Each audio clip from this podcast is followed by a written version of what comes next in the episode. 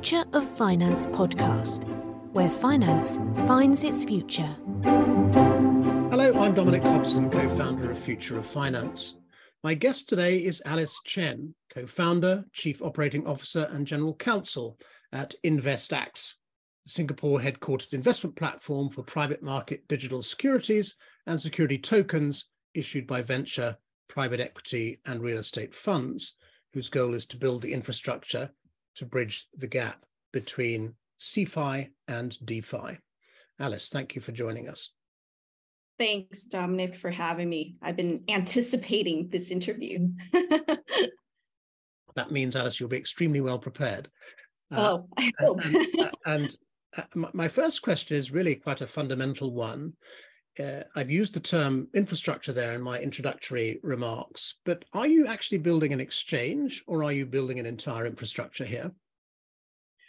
I would say that it's um, probably both. Um, and I say that because the exchange is part of the infrastructure that uh, we are building and what has been lacking in the private market space. Um, and we, we believe, like many others, who are building in the space that um, the biggest opportunity for tokenization is in the private markets, given their inefficiencies compared with public market infrastructure. There's essentially none, right? Um, uh, and, and this is a good thing because you actually have no legacy infrastructure to replace, um, where this could be potentially a problematic for existing financial institutions who have spent a lot of resources building um, legacy infrastructure. So I think the opportunity um, is greatest in the private markets. And, and of course, if you compare it to the public markets, um, you see that everything seems to work pretty efficiently today in the public markets. I use uh, Charles Schwab, and um, we essentially log online, we can execute trades, make deposits, everything's online. And with dematerialization and central depositories, it seems as though the public markets are, are pretty efficient um, on the surface, but we all know that there's still in the back end uh, a T plus two, three, four day settlement period and this manual reconciliation process that's required. Um, and, and what we'd like to say as we're building this is to look at the public markets and say every and see that every significant expansion in the public markets has been attributed to some technology innovation or new process flow. And things like even from the first dedicated trading venue, which was the London Stock Exchange, to electronic trading floors, dematerialized shares, central depositories, even to new investment products like ETFs, um, were all enabled due to infrastructure. And that's exactly what we're trying to build. Mm-hmm. Now, you've used the term public public markets. There is, of course, a, a private public divide in, in the world of, of blockchain as well. And I wondered if I could ask you a little bit about the history of um, of your organization, because both you and your co-founder were at um, IX Swap um, and remain there as well. I just wonder what the relationship is between um, IX Swap, which, if if I'm correct, was actually a is actually a public blockchain. What the relationship is between IX Swap and and InvestX? Yeah, so maybe a little bit of history. Um, InvestX started quite a, while, a, a, a ways back, 2015. Um, it started out as a traditional real estate crowdfunding platform. Um, but, but what we realized was in the traditional crowdfunding platform space, the technology was actually very low. Yes, you did enable buyers and sellers to find each other online, but we didn't really changed the investment process and you still needed to do a lot of paperwork and trust third parties to close these deals. And so in 2017 when icos took off uh, the way we looked at icos was basically crowdfunding 2.0 using digital currencies to buy these so-called utility tokens um, where you could you you could transact millions of dollars without any central banking system. And it was centered around this whole community building, supporting projects you believe in, very similar to the ethos of crowdfunding. So we embarked on the blockchain tokenization journey in 2017, trying to build all the necessary pieces, including the tokenization engine, advisory, and exchange, at the same time applying for all the necessary licenses to operate such a platform. So, so tokenization is what we consider as the next generation of crowdfunding and online investment technology. And actually, in 2019, InvestX um, made a strategic decision to move away from paper based offerings to strictly tokenized offerings. Now, the relationship between the two so InvestX is Singapore based. Um, it's licensed by the Monetary Authority of Singapore.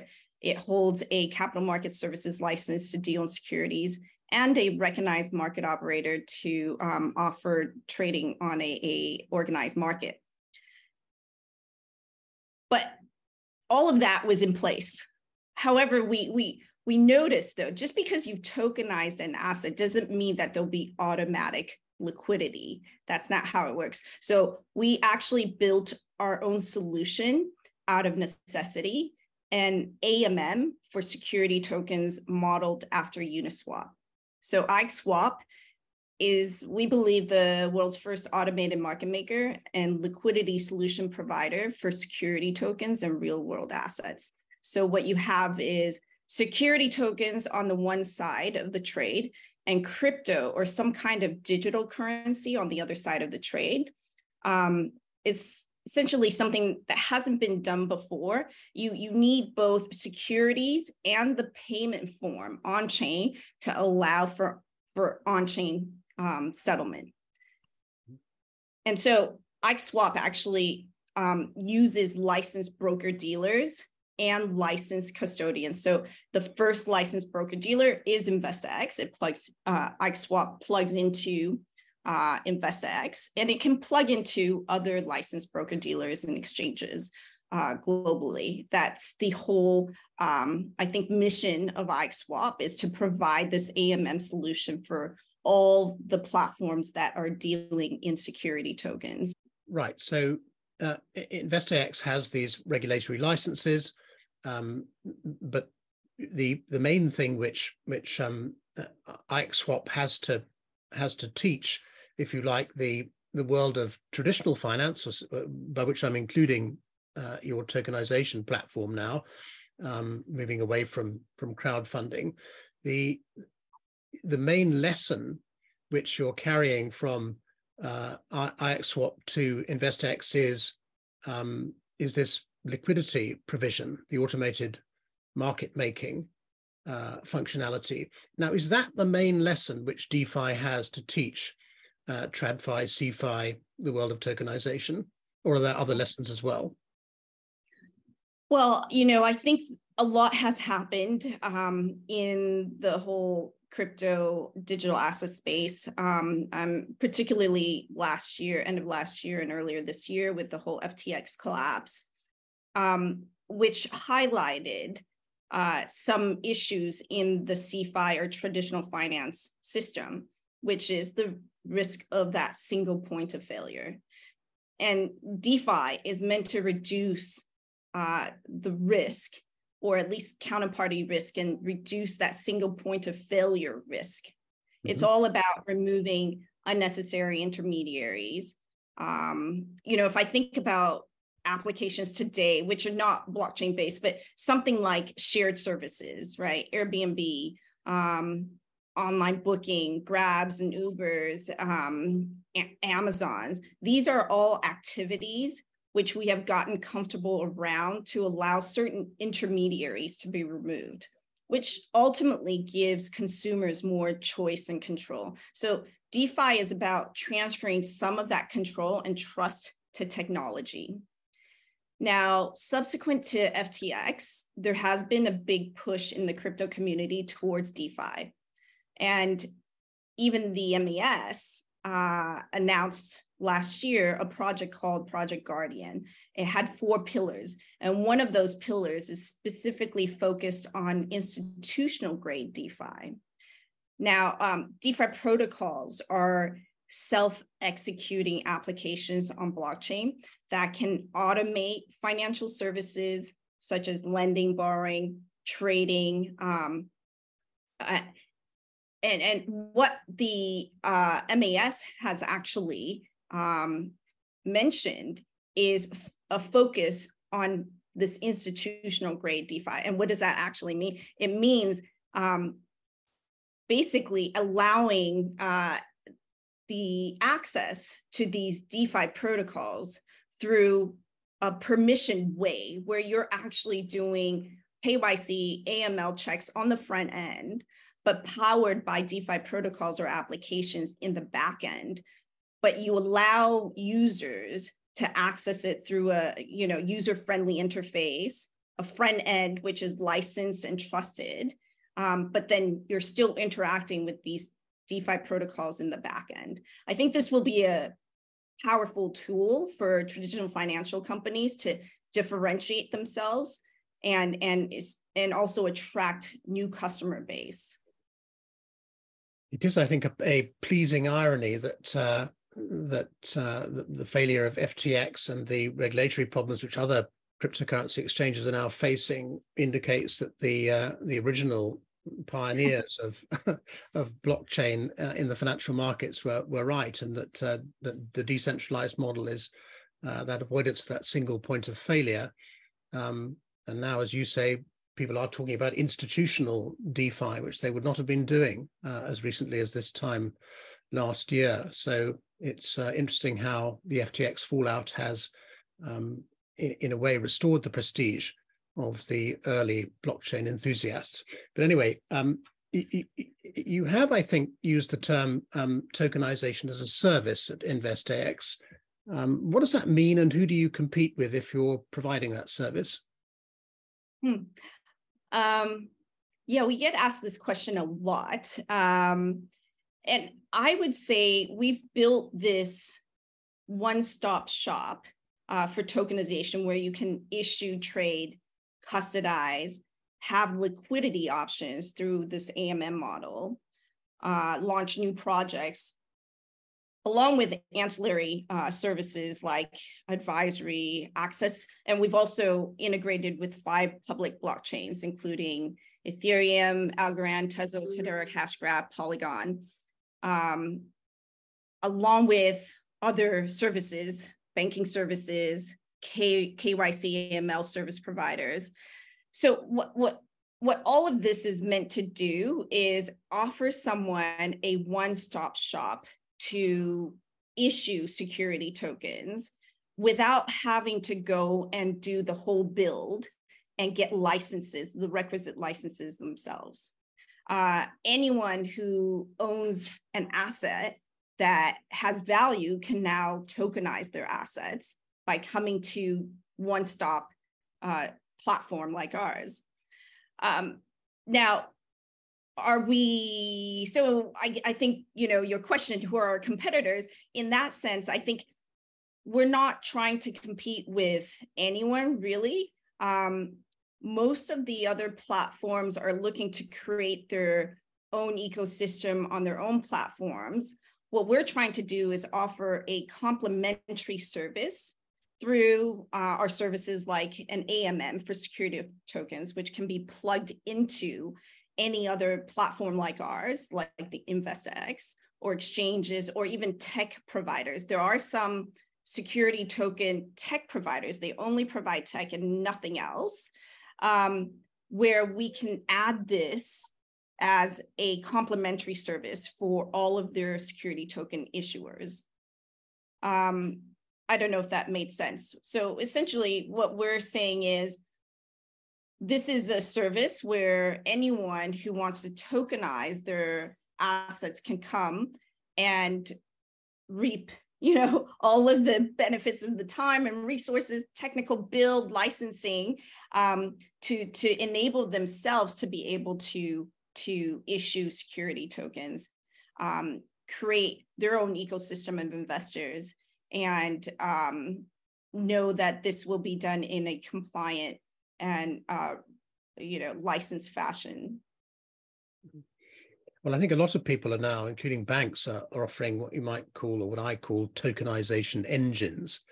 Uh, but I often feel that those engines are uh, defensive maneuvers, really, by established institutions uh, concerned that they might lose their client base to organizations such as yours. And I suppose that was what the intent behind my question about uh, about competition was. Yeah, that's true. That's true.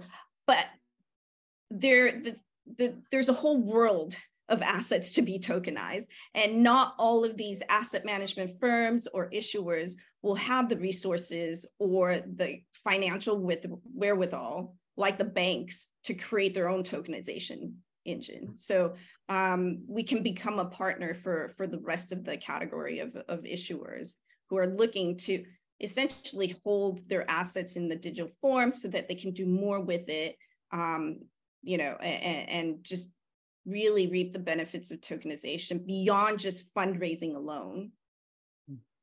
Now, as you pointed out, one of the attractions of working with you is that it's a compliance is built into the, the tokenization as a service.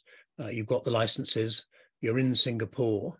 But I wonder how important it is also not just to be uh, to be regulated in Singapore, but actually to be in a financial center which is uh, developing, I think, into the global center of of tokenization. You've got a cluster of of tokenization platforms there, not just yourselves, but uh, MarketNode and FundNode, uh, ADDX uh, as well. Uh, Wendy and I had a conversation with a major fund manager here in London who um, thinks that, uh, that, that Singapore is is more likely to enable them to to get on with what they want to do than than than anything they find in in Europe or North America.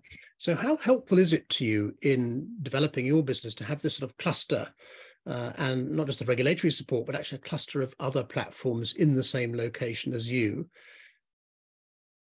Yeah, I, you know, we've when we first started in this business, we've definitely seen a chicken and egg problem.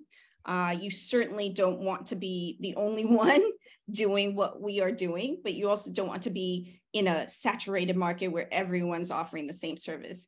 And I, I don't think that's the case, or at least we're not there yet. We're still early days, and a lot of what everyone building industry um, has to do is education. So having more players pushing the agenda forward is actually a good thing. And at this point, everyone in the market is all somewhat differentiated based on their product offerings, whether that's real estate funds, startup funding, or it's differentiated based on their client base. They're only targeting institutional or retail investors, or it's ge- geography centric um, or technology. Are they using only private blockchains or public blockchains? Uh, different verticals, as well as the technical design and architecture. All of these things will differentiate each of the platforms. But I think our ultimate goals are similar in that we're all trying to democratize access and funding. Um, how we're getting there is, is is slightly different. And and you know specifically, you mentioned MarketNode, FundNode. Um, they, I believe, they're building basically the infrastructure that's needed um, for the private market space. I understand that what they're building is similar to a central depository for the public markets, except they're building it for funds, FundNode, um, or, or uh, you know the private markets as a central depository registry for tokenized securities. So they're actually not competing. Uh, we could all utilize the same services um, so in that sense, uh, it, it's non-competing. We were uh, one of the first security token platforms uh, globally, I think, along with ADDX. Um, there were no precedents and really no one to, to look at to uh, follow or copy.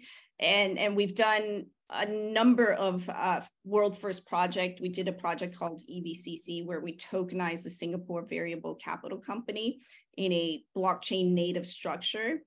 And, and when we first started, I think there were no blockchain conferences uh, that were dedicated to, specifically to security tokens, and now there are. So a lot has changed since when we first started. I think there, you know, definitely helps um, to have all of these other uh, cluster of platforms, as you said, um, involved in pushing the adoption now, as you said, there is a, a world of assets out there to to be tokenized. You just mentioned your your early experience with the with the variable capital issue. You mentioned also you began as a as a crowdfunding company, but where where have you got to now? What issues have you actually done so far, and how much do those reflect your your history uh, as opposed to what's going to happen in the future? Yeah, it, you know, just to touch upon a, a, point I spoke about earlier, where we're trying to take the focus away from only fundraising. Um, the, the value of tokenization, I think for many initially was focused on providing liquidity for liquid assets, but tokenization makes an asset much more multi-dimensional than simply providing liquidity for liquid assets or fundraising uh, as an alternative source of fundraising.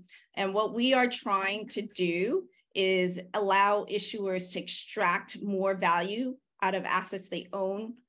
And once they tokenize it, you can trade it, lend it, uh, securitize it, become a liquidity provider on a platform like IXSwap, plug into other DeFi applications, and and you know putting my legal hat on because i'm a lawyer by training you can bundle and unbundle interest in an asset from ownership rights to economic rights to utilization rights and transfer some or or all of those interests. So so you know to your specific question we started out as a real estate crowdfunding platform so we had a heavy focus on real estate so we've issued across the entire capital structure from mezz to senior debt to equity, um, as well as funds, real estate funds, venture capital funds. And I mentioned the EVCC project. Um, we've also issued uh, or tokenized physical as well as NFTs. Uh, one of the key areas we're focusing more on is back to you know the whole ethos of why we started the business in line with crowdfunding ethos. We're helping early and mid-stage companies in the web web3 space um, who lack venues for run, fundraising and and and individual investors who typically couldn't access um, you know private equity investments or private investments in general. So we're talking about companies that uh, and, and investors on the other side who actually need it the most. And we're about to on IXSwap launch um, invest uh, an IXSwap launch pad, which is reserved for early stage startups. So, uh, you know, a bit more focused on these types of issuances. You mentioned real estate funds. I think you've had some success with other types of fund as well. Uh, and as far as you have been uh, working with funds, what explains your degree of success with funds as opposed to um, direct issuers? Yeah, um, I don't know. Eh, you know, I, I wouldn't say that we're more successful than others in terms of fund tokenization, but fund tokenization makes uh, uh, you know a lot of sense especially for close-ended funds where there's a long lockup period and no redemption until the end of the fund life cycle. Uh, there are, I think, some fundamental structural alignment issues for investors and fund managers in a typical fund as well. Sponsors are constantly focused on fundraising when they should be looking at portfolio management. And once the funds are raised, the often the fund managers are paid regardless of fund performance on the 2 and 20 model right? So if you tokenize a fund you can lock in the funds but not the investors. And also create new fee structures which align the fund manager and the investor's interest better. This is something we we're trying to develop with a us based real estate fund manager in, in what we call an evergreen structure. Um, but you know, back to Singapore, uh, as I mentioned, we were the first to tokenize the Singapore Variable Capital Company. The VCC is a new fund structure, which is similar to the Cayman structure of a master sub fund. Um, and this we did with a MAS grant uh, along with UBS uh, as fund manager, State Street as the fund admin.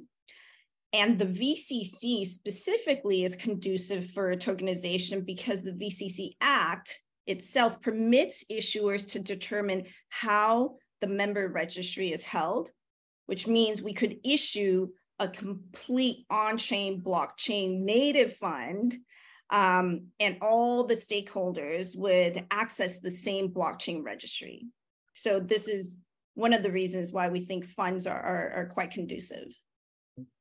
Now, I don't know whether you're you're willing or able to to comment on this, but I'd be interested in your views if you if you do have some on another issue which has arisen uh, around fund tokenization, which is on the one hand you can uh, tokenize the the units, the shares in the fund itself.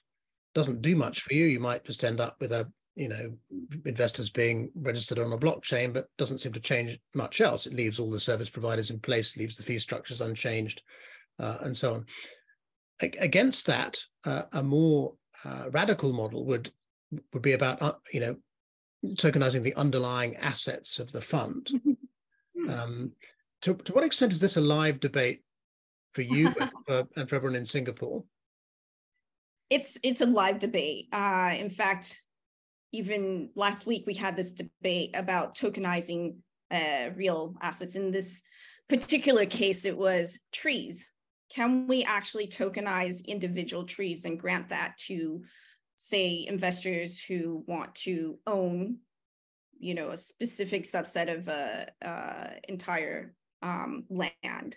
And i don't think we're there yet. This would um, there's a lot of complications with that.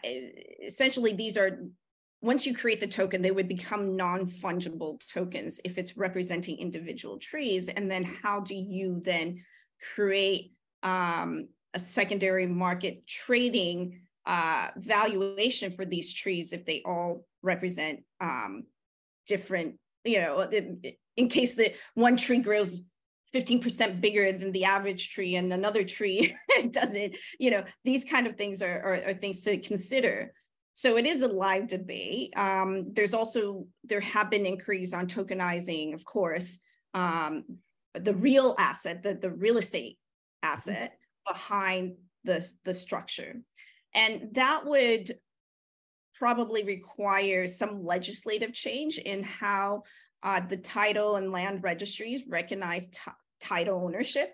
Um, and I know there have been other companies in the US and in Europe who have been uh, looking at, you know, doing exactly that. But what we're focused on is primarily tokenizing the instrument or the ownership uh, at the entity level uh, rather than the actual underlying um, asset. Mm-hmm. Trees are have, trees are an interesting example? Because you could, in a tokenized model, you could uh, sell separately the land on which the tree grows. You could sell separately the, the tree once it's been turned into into timber. So you can kind of disaggregate all the pieces of a of a of a timber business in that way, can't you? Uh, but I, I, hear what you're saying about um, about the difficulty of of tokenizing the underlying asset in a in a real estate fund.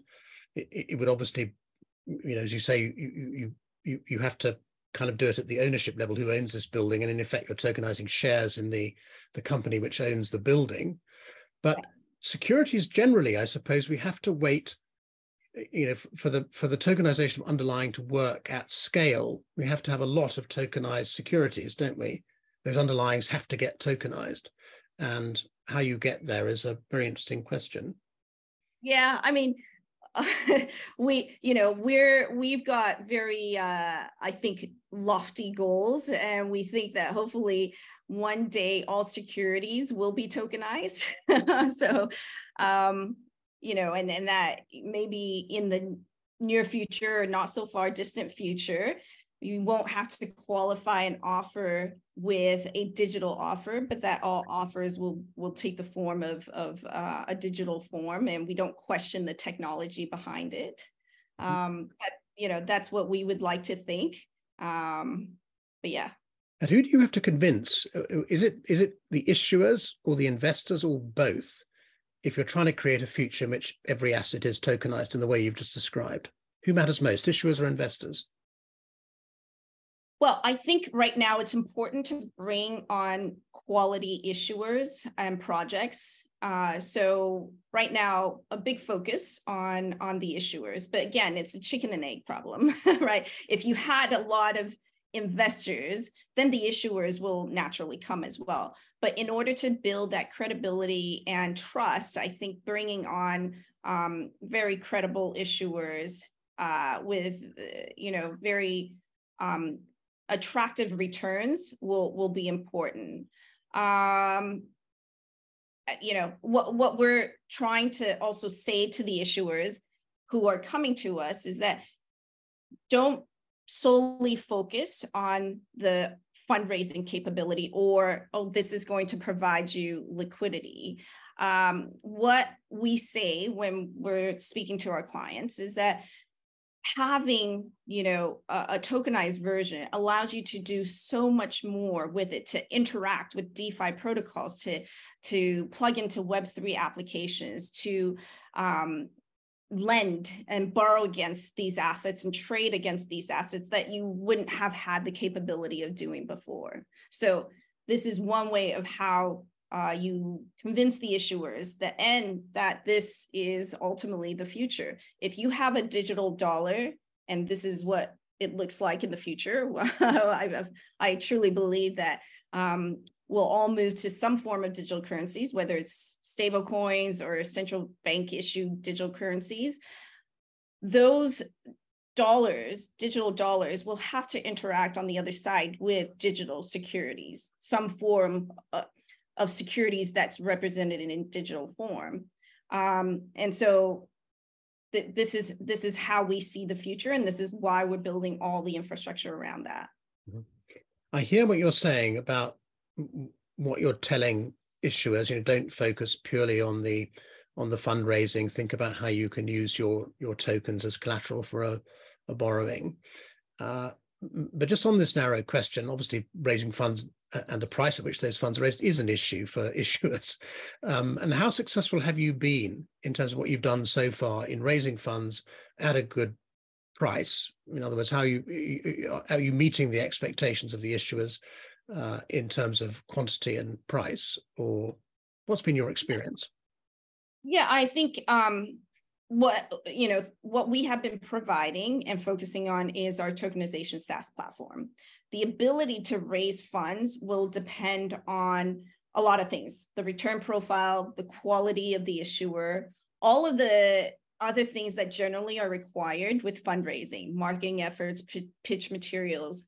Um, but through our platform, we have raised anywhere from smaller amounts for uh, you know startups $50000 to larger tickets 10 to 20 million dollars for any particular project. Um, so it really just depends on the offer and uh, the return profile and everything that goes along with the typical investment offering. Just because you tokenize something doesn't change the you know the uh, thesis of of investment. mm-hmm. uh, what about asset classes? Do these, and by here I mean, are, are you focusing on, on on on alternatives, on real estate, hedge funds, racehorses, whiskey, whatever it is? what, what, what difference does that does that make? So you you having more success with some asset classes than others, and you're kind of concentrating your efforts there? Well, I think because of our current model, which is a tokenization SaaS platform, you can tokenize any asset class. Essentially, anything of value can be tokenized. Uh, you, you may say that this is a lack of focus, um, but as you know mentioned earlier, we're making an infrastructure play. So we see this as the future uh, of all assets will be tokenized or digitized. So any Web2 company with any asset can use our services to become Web3 compatible. So, yeah, pretty wide. right.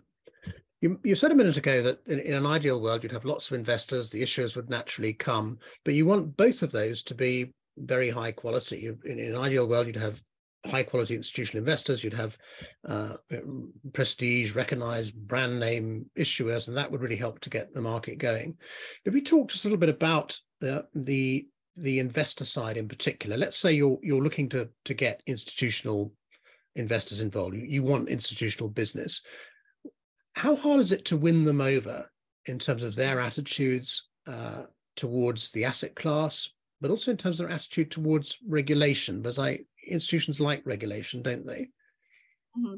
Yeah, yeah, um, and I, uh, yeah, definitely a very important point. And you touched upon this earlier. Singapore is it is it a good jurisdiction to be uh, establishing your business for this type of industry? And I think it, as as you can see even recently with all of the announcements coming out of um, the U.S. where they're regulating by enforcement, um, it doesn't really give a lot of operators comfort, right? And so we've set up here, and it's been a so far a great uh, choice in terms of uh, jurisdiction.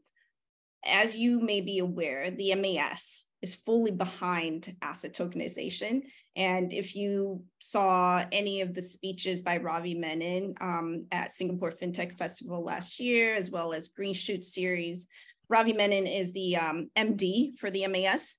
He openly said that MAS um, sees uh, the innovative combination of tokenization and distribu- distributed ledgers as offering transformative economic potential, not unlike, um, and this is kind of quoting him, maybe not exact words, not unlike securitization 50 years ago, right? So you actually in Singapore have uh, the support of the regulators, which is hugely important for institutional adoption. Um, when we first adopted uh, blockchain into the business in 2018, we were doing the hard yards trying to push the traditional finance guys, educating them and taking the, the slow and steady approach, um, the regulated approach, and sometimes very painful approach, trying to get all of the appropriate licenses. Fast forward to 2023, we're now seeing all of it, as you mentioned, all of these banks and traditional financial institutions creating their own tokenization platforms uh, where we were educating them back then and now they're actually uh, putting out thought pieces right? I think there was a um, recent article on asset tokenization that was put together by dbs jp morgan and the mas um, and then you're also seeing, you know, other uh, services and infrastructure being built uh, that support asset tokenization by these exact same financial institution. So, it, yeah, it's it's been um, a, a, huge change since when we started in this industry. Mm-hmm. Yes, we have noticed the the MAS attitudes. We've noticed Project Guardian, I think it's called, which you just referred to um, a, a, minute ago, uh, but from the point of view of your business um, in particular, you say the regulator was behind this, but what does it mean for you in practical terms? And, and I'll put that question to you very specifically. What regulatory licenses have you obtained and why have you obtained them? Why did you need to get them? Yeah, sure. Um, and that's one of the things I, I do want to highlight is although we're a tokenization SaaS platform, what we're offering is also a regulated platform for issuers to issue their security tokens. Um, and the license that we hold eh, are CMS license, Capital Market Services license for uh, dealing in securities. We have a recognized market operator license to operate uh, a, a recognized market for the secondary trading of security tokens. And the sister platform, IX Swap, was recently granted a license in the Bahamas. Now I know you're thinking, wow, Bahamas, you know, FTX debacle. Yep. Why did you go there? We put in the application way before FTX debacle happened. And if anything, I think it's actually um, now applicants and, and licensees will be more strictly scrutinized because of FTX. So I think you're actually getting more protection. so mm-hmm. Um, IXSwap is licensed in the Bahamas to uh, deal with all types of digital asset services. I hadn't thought of uh, regulatory jurisdictions as being a bit like choosing asset managers. You should always appoint them when they've had a terrible year because uh, yeah. it can only get better. Um, you've touched on this before, but uh, it'd be good for to, to, be clear on this as well. You are a um, tokenization as, as, as a service platform. What does that mean in terms of the actual services you're providing? Are you providing advisory service to issuers? Are you providing trading, settlement, custody? What are the services you're providing as part of that? Yeah, so it is, it is truly uh, a full suite um, end to end. You can, we have our own tokenization technology. You can issue, fundraise. Um, we do the onboarding of investors, KYC ML. We do have distribution networks. Um, and of course, advisory that goes along with that. Custody through a licensed uh, cu- custodian partner, which is Hex Trust at the moment in Singapore. And um, IXSwap is partnered with First Digital out of Hong Kong. Um, and as well as liquidity pool solution through IXSwap. All of these services you get in a one-stop shop on our platform. You're working with HSBC as well, am I right to say oh, that? Yes. On the cash side? Yes, yeah. yes okay. correct.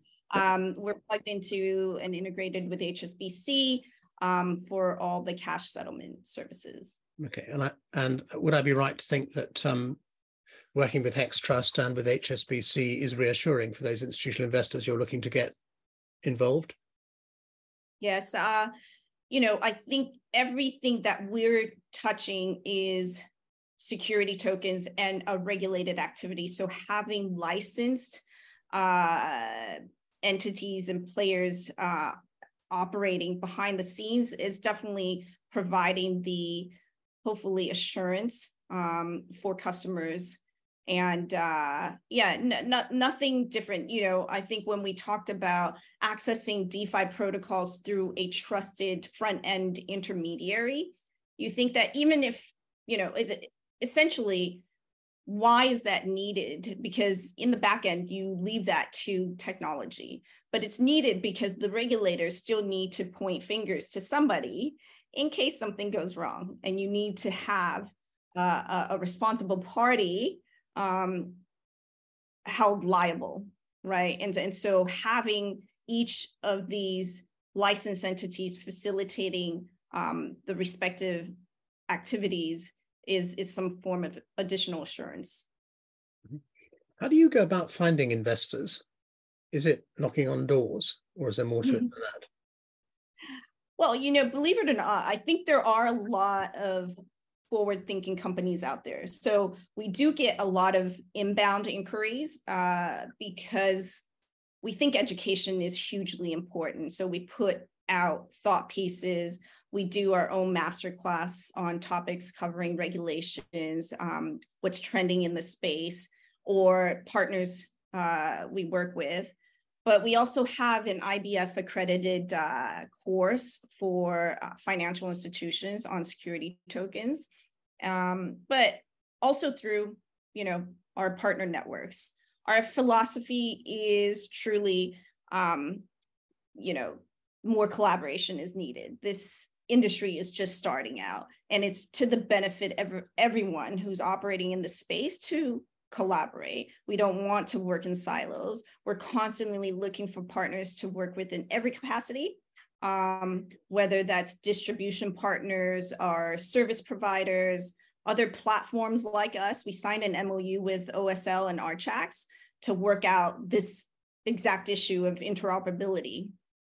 Um, and, and, and because, you know, as I mentioned, we've been around for a while, we do have an existing database Um, we have about 1,200 VCs in our network uh, that we're actively looking uh, to convert for these existing Web 2 companies and make them Web 3 compatible. How important are retail investors in the long term? Oh, yeah. I think for IX Swap specifically, it's quite important. Um, as I mentioned, we're licensed in the Bahamas, and that license allows us to deal with retail investors for security tokens. So mm-hmm. it is quite important. And the launch pad on IXSwap is uh, focused on small, early stage uh, type of projects, primarily Web3 focused, um, or at least uh, tokenized offerings. So investors are issued security tokens. And for in that instance, I think I think the retail segment is is quite important. But our Singapore platform works with institutional investors, accredited investors, and expert investors. There'll always be issuers uh, who only want to deal with sophisticated investors because their product offerings are more complex, right? As an example, we have an FX strategy product on our platform right now, which is only for AIs and IIs. Something that strikes me here is that, that retail investors are the probably the biggest beneficiaries of a of a fully tokenized uh, capital market. By which I mean that even with relatively small sums of money, you could start to get exposure to very large corporations. You could start to personalize uh, people's risk profiles to match with their uh, point in their lives they've reached, what their goals are, what their liabilities are going forward. But you kind of can't start there. So if you if you start to think long term, what is the long term strategy for recruiting retail investors? Is it to start with some wealthier investors and prove the concept works with them, or do you simply start going to the to the banks and wealth managers and stockbrokers which control retail investors? Yeah, I think um, you know, I think we started with a B2C platform. So we've been there before. Mm-hmm. The original pre-blockchain um, company started in 2015. It was purely crowdfunding, and that was mostly through organic growth. Um, but our long-term strategy is through uh, B2B uh, relationships, and those who already have um, a lot of investors whether retail or or credit investors already on their platforms. Um, the likes of, and I, I'm not saying anything about whether we have a relationship with them or not, but I can think of the likes of Grab or the likes of other, um, uh, you know, perhaps even e-commerce websites that may have retail investors um, and eyeballs that are looking for financial services. A lot of these companies are trying to become a, a super app these days, right? And, and offering financial products as well. So, uh, you know, I think there's a strategy to be looking at uh, developing that investor base through a B2B strategy. One day we'll have a marketplace with with lots of issuers and and lots of investors. But as you say this industry is really only just starting out. There are some very obvious benefits for different types of, of issuers. You mentioned uh, for funds for example that actually tokenization could enable them to move away from that principal based model and have permanent capital to invest simply because the investors could exit the fund by by selling in a secondary market which is the question I really want to ask you now. I, I think I'm right to say you're planning a secondary market, and I wondered what progress you've made towards that and how quickly you think that can develop into something genuinely liquid. Mm, yeah, yeah. We we obtained our uh, recognized market operator license only at the end of last year, um, and IXSwap was only granted a license uh, actually just being granted a license as we speak. So those are being developed, as you said, the secondary market. Now, um, we created the AMM out of necessity because there has not been a lot of liquidity in uh, security token secondary markets. Um, the AMM allows anyone who holds a security token to create their own liquidity pool. And it's a crowdsourced uh, liquidity uh, pool provider. Anyone who has a security token can create one for as little as $10,000 pools. Of course, that's not sufficient to, to provide, you know, the, the, the liquidity, but it's just never been done before and it's a start. Um, if we look at, I think, the ETF market, which I mentioned earlier, a lot of people thought that it was a failure um, because I think back in 1989, it had an $11 million, uh, I think, market cap. And it's now a $5 trillion market, right? And that's why I'm saying we're, if we're drawing parallels here, we're at that starting point of 1989 with the ETFs, where asset tokenization is just starting, but the opportunity is is enormous.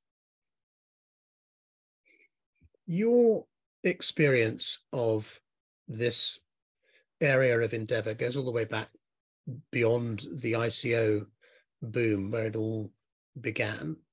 You've just alluded to the ETF markets, which exploded from from nothing, and we have seen other markets do the same. Money market funds would be another good example of something which came from small beginnings and became very big.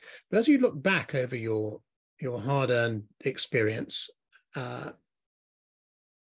how do you think the let's call it the tokenization industry sits now uh, compared to where we were um, three years ago, five years ago? In a way, I'm asking you what what keeps your faith strong that this is one day actually uh, going to to happen. Hmm.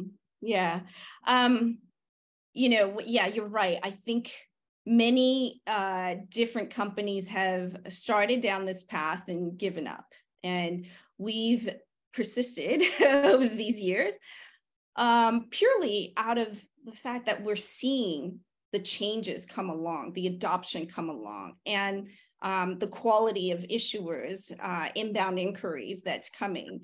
And, uh, you know, and, and, the engagement that we have on a daily basis with a lot of the um, innovation teams across banks and financial institutions, and the the the fact that we are setting our own precedents and kind of paving the way in what we think may be a vital component of the future of finance, which is what this podcast is all about, mm-hmm. is what drives us to do what we do and continue doing what we do. It hasn't been uh, an easy road by any means. You know, a lot of regulatory hurdles, a lot of license applications. We may be in the process of getting even more licenses, um, but uh, I, the the I think what really inspires us on our whole team is the fact that we're doing something that's never been done before and we're just creating our own path and and, and setting our own precedents and it's it's very exciting um, and we get driven by all of the encouragement from you know uh, the daily in, inbound inquiries and and the discussions uh, very very very um, high level discussions that we have with multiple financial institutions across across the globe that uh, has kept us going all this time. So, Yeah, most up to this day, a lot of it has been in POC stage, right? But we're starting to hear, and we are actually actively pursuing commercialization of a lot of these projects, including EVCC, which is something that we did in a POC stage, but finally looking to to commercialize hopefully this year. One last question uh, for you, As, before I, I let you go, and it's this.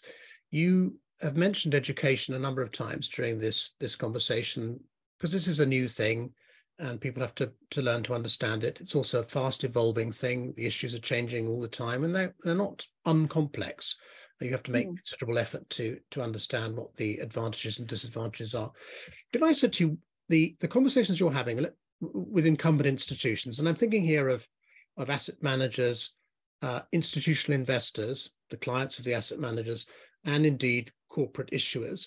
Are the conversations you're having with them now uh, less about, you know, what the hell is this thing, tokenization, more about uh, what can it do for me?